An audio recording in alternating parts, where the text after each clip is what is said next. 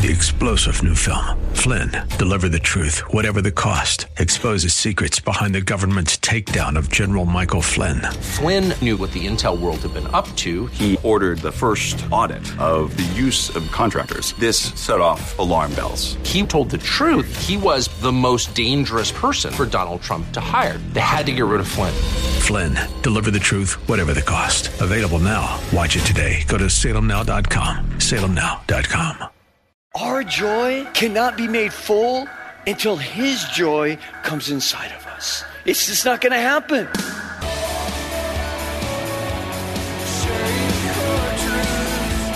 Welcome to Core Truth Radio, a radio ministry of Core Church Los Angeles, with pastor and Bible teacher Steve Wilburn. Pastor Steve will be teaching the Word of God with truth right from the Bible. For more information, go to corechurchla.org. That's corechurchla.org. And now for today's Core Truth, we pick up in John chapter 3. I entitled this message, He Said, What? Have you ever been stopped in your tracks by what someone has said? It's when you hear something that we don't fully understand. As we stop and we ask ourselves, wait a second, what did they just say? Well, I'm sure you have, because there's a lot of things that people say that don't always sound right or even make any sense to us. That's when we wonder, did they just say what I thought they just said? Consider Kanye West when he said this quote I realize that my place in history is that I will go down as the voice of this generation, of this decade. I will be the loudest voice. We're all thinking, well, it was loud.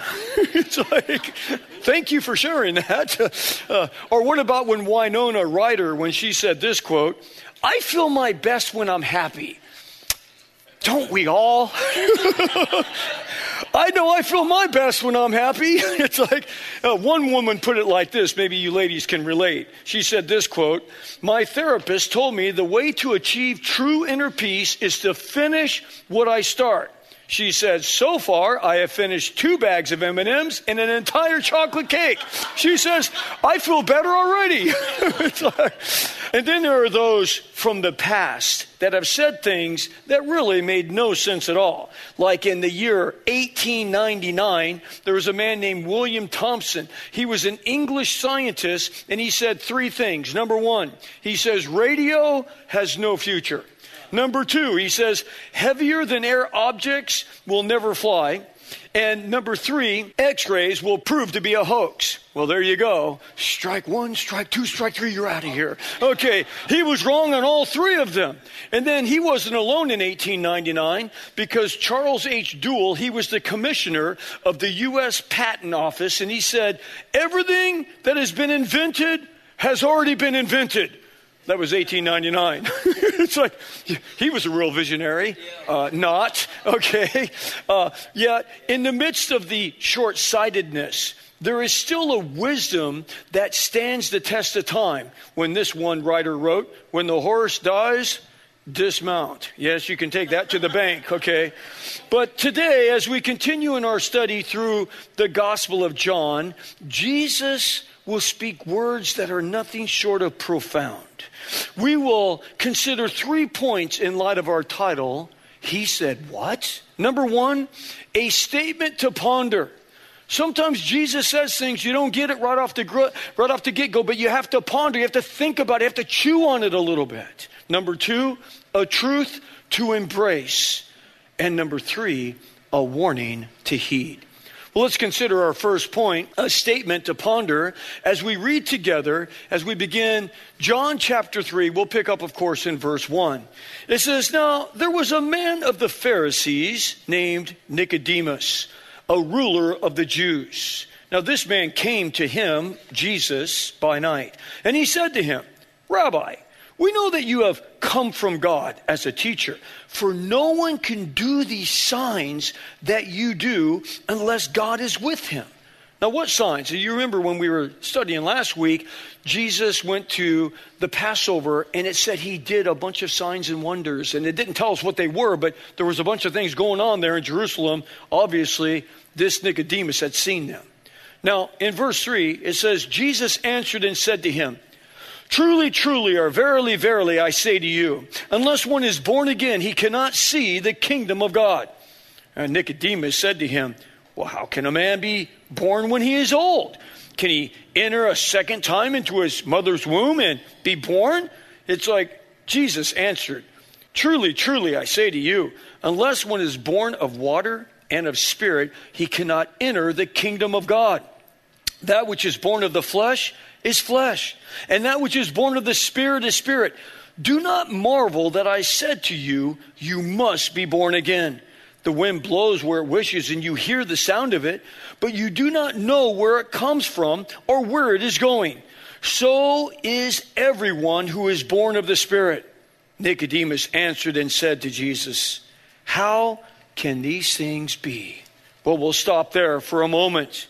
Well, the most obvious truth here that just seems to pop off the page to us, especially for you Bible students out there, is this Nicodemus came at night, which makes the Bible the first showing of Nick at night, not Nickelodeon. Okay, just wanted to point that out. It happened here first. Okay, but on a serious note, Jesus made a statement here that makes many step back a few steps and say, What does that mean? At first glance, it doesn't make any sense. It's either profound or incomprehensible.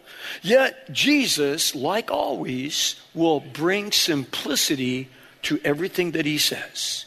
Know this we don't have to have the mind of Albert Einstein to figure this out. We don't have to know the theory of relativity, time, length, gravity, acceleration.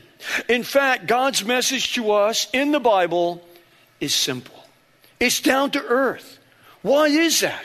Because God wants us to understand His Word so that we can know Him better. Today, we will look at this man, again named Nicodemus. His name in the original Greek language means victorious among his people. But know this Nicodemus was not victorious in his own personal life.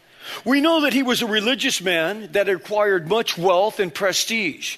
We know that he was able to gain the respect of his peers and his contemporaries.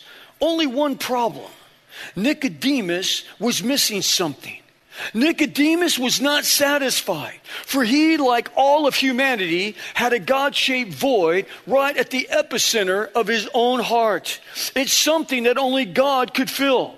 Now, why is that? Well, God created us Himself. He created us with a void inside so that only He could fill that void. See, when you're the creator of all things, you have the ability of doing that. That's why nothing else on planet Earth will ever give us a lasting satisfaction. God made it that way. Nobody, seven plus billion people on planet Earth, will never find total satisfaction because God has placed a God shaped void inside of them. And it's kind of good, actually, because could you imagine if you could be satisfied with things on the earth? Some people might say, Oh, I have found pizza. I am so satisfied in my life. I need nothing else but pizza. Bring the pizza, okay? See how much we would fall so short of what God has for us if we could be satisfied with some mere thing from planet Earth. One of the emptiest places, listen, one of the most empty places that a person can reach this side of heaven is to obtain all your goals. It's to go everywhere that you've always dreamed of going. It's to find total and complete financial success. You're thinking, well, how could that be a bad thing? Oh, it's a horrible thing. And this is why. For when all these goals have been met in your life, that's when you realize you're still not satisfied. It's an empty place to be. See, for all of us people that don't have all these things, we think, well, if I had them, I'd be happy. So it kind of keeps you in the hunt. But when you gain everything, you realize it doesn't satisfy. That's why here on the west side of LA in Hollywood, where there's so many rich people here, we see so many that have found so much success and they still what? They have to medicate themselves with drugs, with alcohol, multiple marriages, sexual deviancy. Why again? Because they've obtained everything money can buy and it's still not enough. Yes, Nicodemus was missing a piece inside, and he didn't know what it was. All he knew was this there was a black hole of emptiness that rested inside of him, inside of his own heart. And he could no longer ignore this, for he was lacking the joy that comes with a real contentment.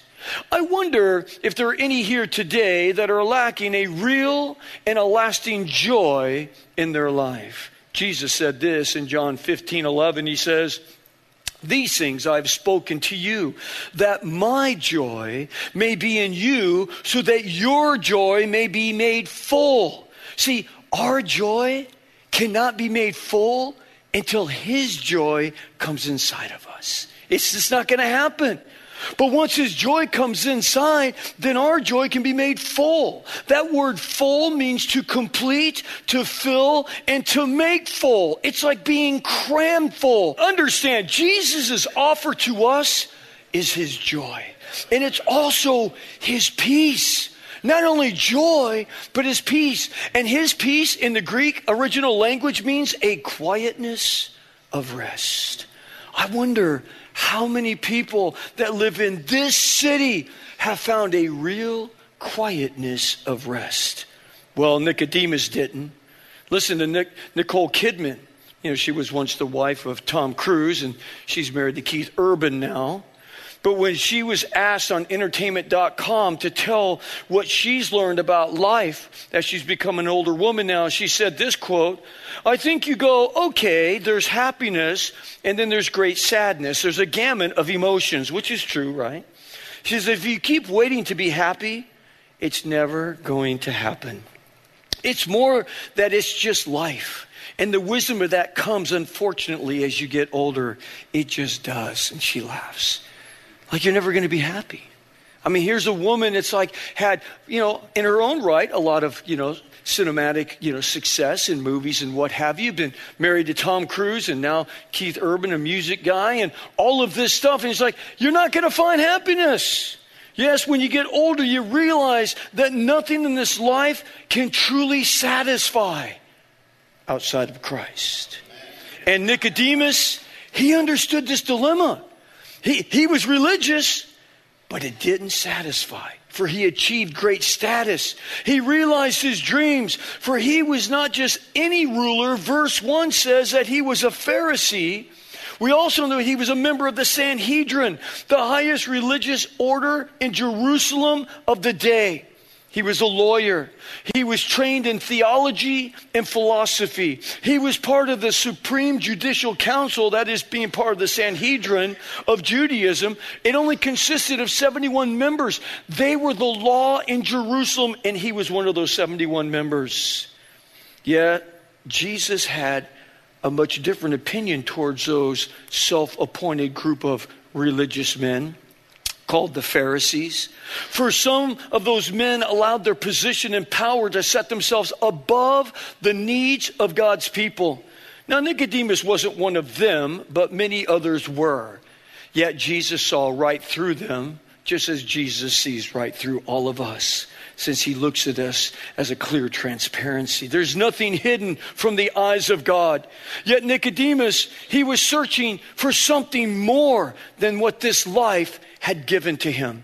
So he sought out Jesus and he sought him in the shelter of night. It appears that Nicodemus didn't want to be seen with Jesus by his own contemporaries. Maybe he was embarrassed to be associated with Jesus. Has that ever happened to you? It's happened to me. I remember when I first gave my life to Christ. You know, this person that led me to Christ wanted me to put a bumper sticker. I've shared this before, but some of you haven't heard it. They wanted me to put a bumper sticker on my car, and I'm just kind of like,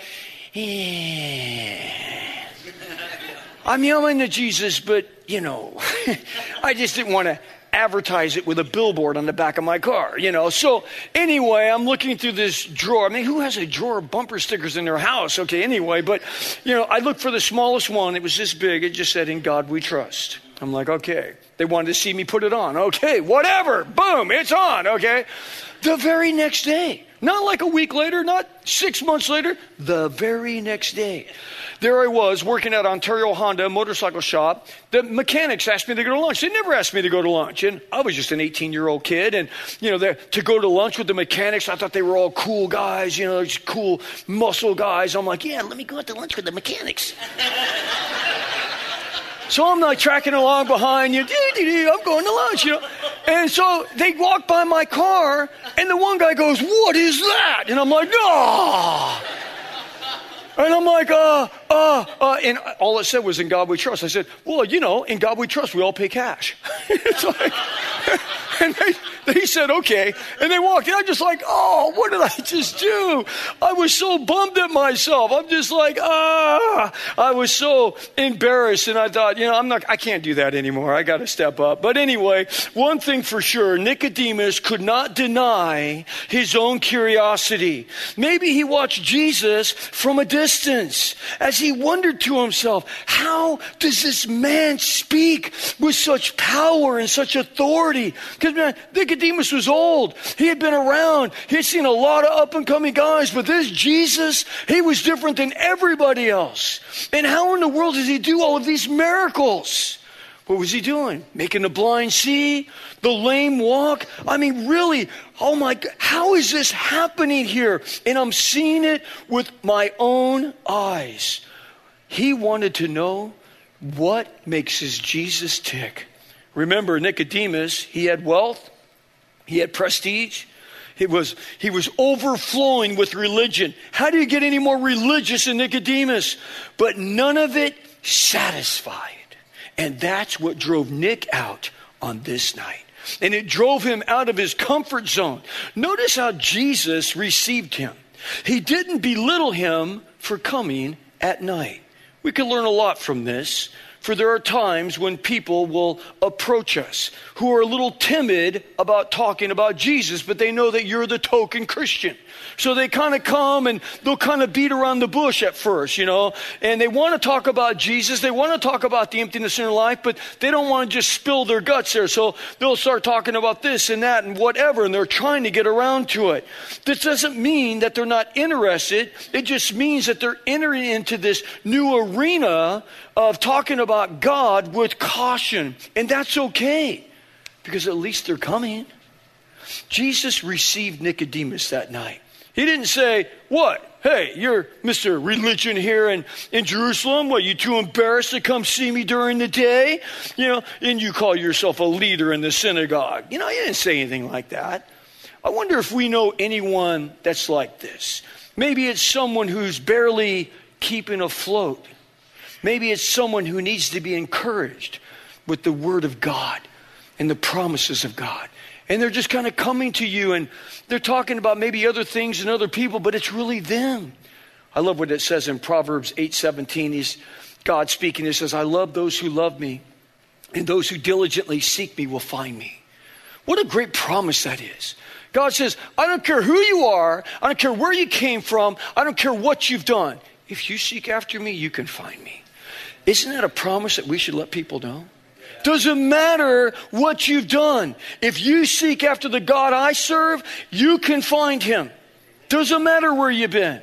I love what Jesus said in Matthew 11, 28. Come unto me, all you that are heavy laden and burdened down, and you shall find rest.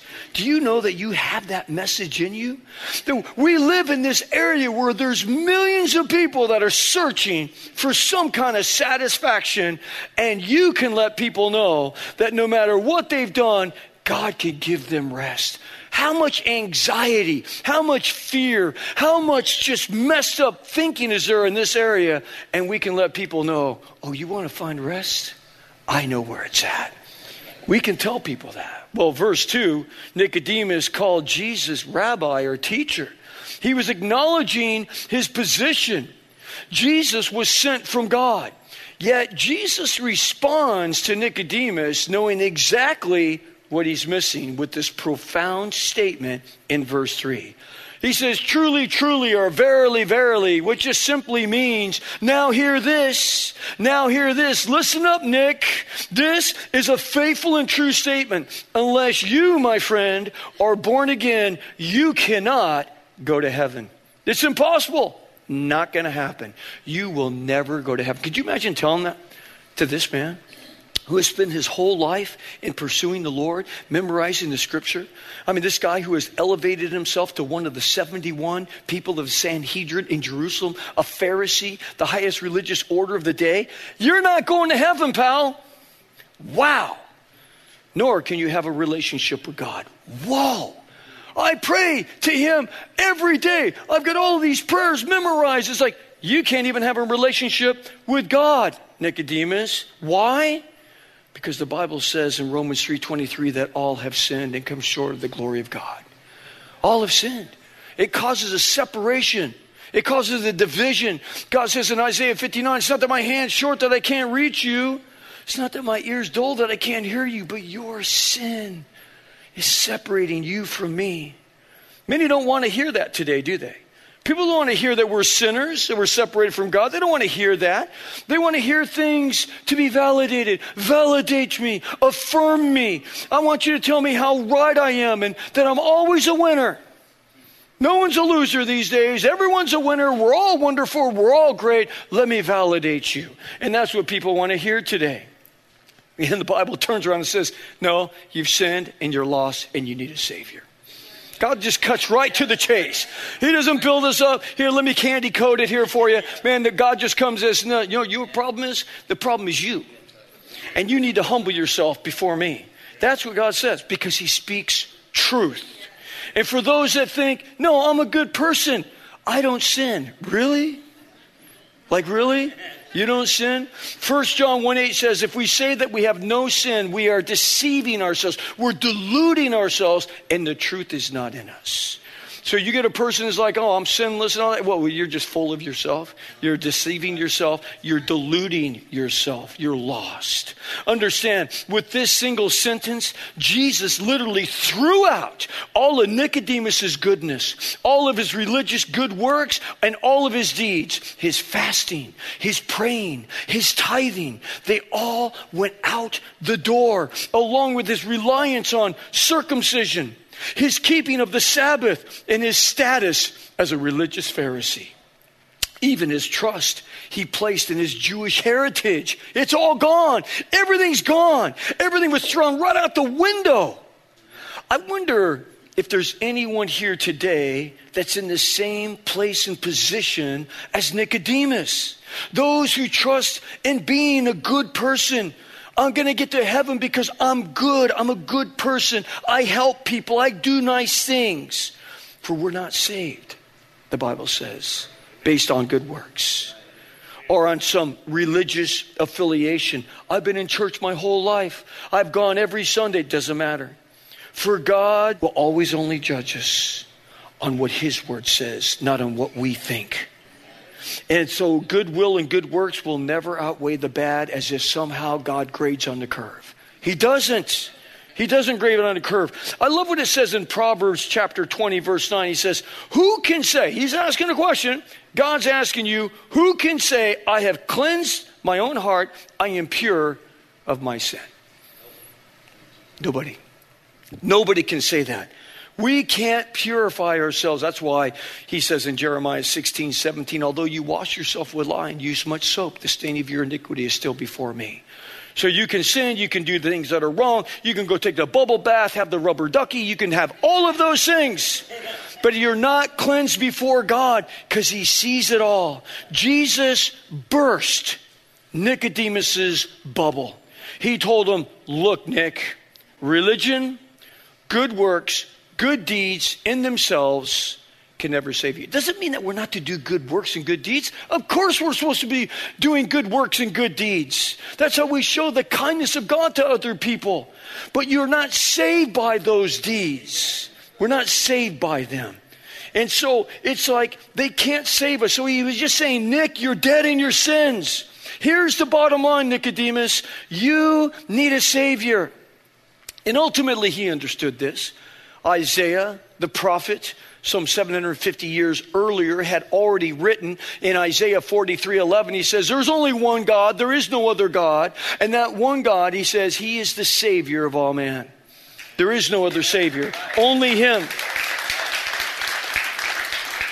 And in the Hebrew language, the word Savior means the deliverer who is God. That's all the time we have for our message. Thanks for joining us for Core Truth Radio. You've been listening to Pastor and Bible teacher Steve Wilburn of Core Church Los Angeles. If you'd like to hear more messages by Pastor Steve, download the Core Church Los Angeles free app. Available on iOS and Android. Core Church is sponsored by and a listener supported outreach of Core Church LA. If you have been blessed by this program, consider supporting our radio ministry by texting Core Church LA one word, that's Core Church LA, to 77977. And remember, there's a God in heaven who loves you.